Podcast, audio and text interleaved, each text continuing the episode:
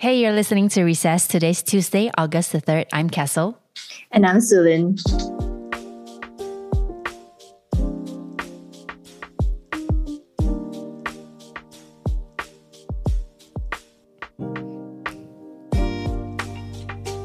Today, we are going to be talking about the first European themed escape theme park in Cameron Highlands, Malaysia, that is set to open in 2023.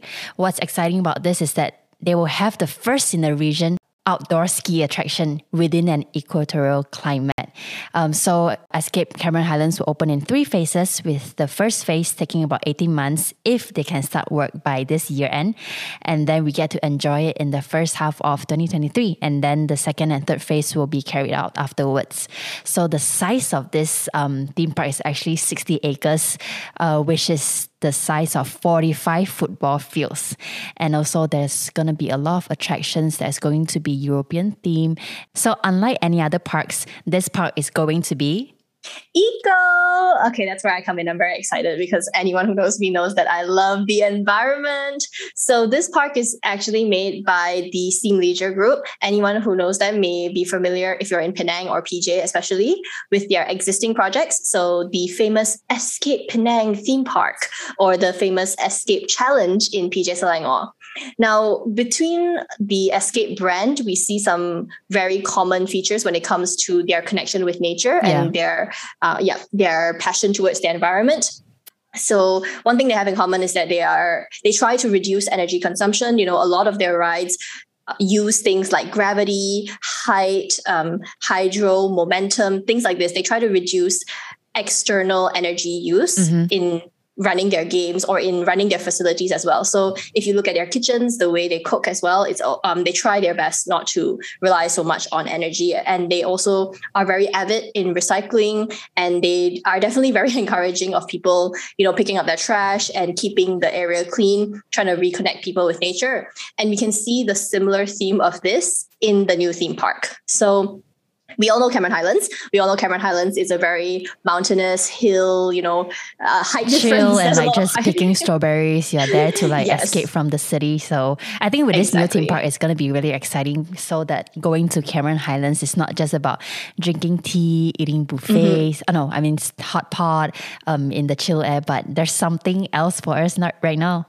Yep, I definitely 100% agree. And with a 220 meter height difference, there's a lot to play with. There's a lot to work with. That's why on your dry ski track of 1.2 kilometers, yeah. you see that you have a lot to play with and you can go through all these different villages. And that will be minimal energy use in terms of moving downwards because you are maximizing the potential of gravity instead. Yeah, and what's exciting so, is that this uh, theme park will also be split into five different European villages at varying elevations, with mm-hmm. each village having its own accommodations as well. And I think also this news comes at a very good time with us being on lockdown and seeing the nation's economy, especially with this uh, tourism industry. Um, mm-hmm. It's no joke that we see that they are suffering, and this mm-hmm. seems like a boost. You know, um, this seems to be in line with the ministry's initiatives like the stimulus recovery plan, which is to restore confidence to travel, uh, reviving domestic tourism, and of course maximizing our resources.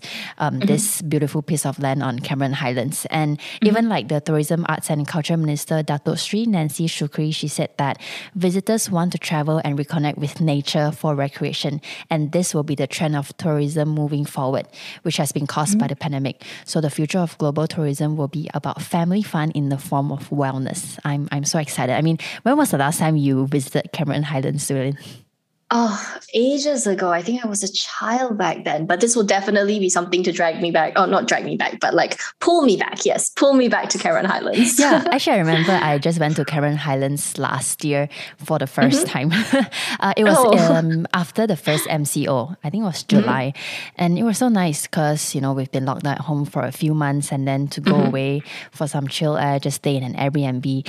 But there was not a lot of things to do there. We just went mm-hmm. strawberry mm-hmm. picking, and then we had this um, like buffet type hot pot at this. Mm-hmm. Uh, uh, it's a very big space, but you just nonstop keep eating. So we just ate and picked strawberries. That's all we. That's all we do. So I think with this new theme park coming up, the next visit will be very fun. Yeah. And if we look at the cost benefit analysis, mm. you know, this potential to revive Malaysian tourism industry, yeah. the estimated cost for this is about 100 million over the next 10 years for mm-hmm. all five parks. And, and 100 million sounds like a lot of money. It does. It certainly does. But if we look at the cost of other theme parks, for example, Sunway Group, when they were adding the Nickelodeon theme park to their existing park, yeah. that already was estimated to cost about 100 million. So you know, cost benefit analysis wise, we're saving quite a lot of money here.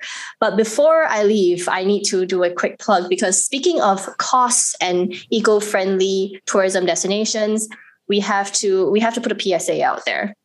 So some people may be familiar with the Tropical Spice Gardens in Penang. That is Southeast Asia's only tropical spice garden. And right now, due to the pandemic, um, lack of visitors, they are suffering because of this, and they are at risk of closure. And once this place is closed, that's it. It's the only tropical spice garden in Southeast Asia. So right now they are accepting donations. They're trying to raise funds to stay operational and to reopen once travel restrictions are lifted. So for as low as 25 ringgit, you can help keep this unique attraction open for generations to come. Yeah, and with this uh, 35 ringgit, um, you get to support the garden's effort to preserve and educate and inspire our next generation. And you get unlimited entry to the garden, virtual classes and workshops, and many other more perks. So we'll actually leave more this um, more details down in the description box below. You can check it out. Um, join the family and save the garden. Let's do this together for as low as 25 ringgit per month. Thank you so much for tuning in to Recess today. We'll see you tomorrow.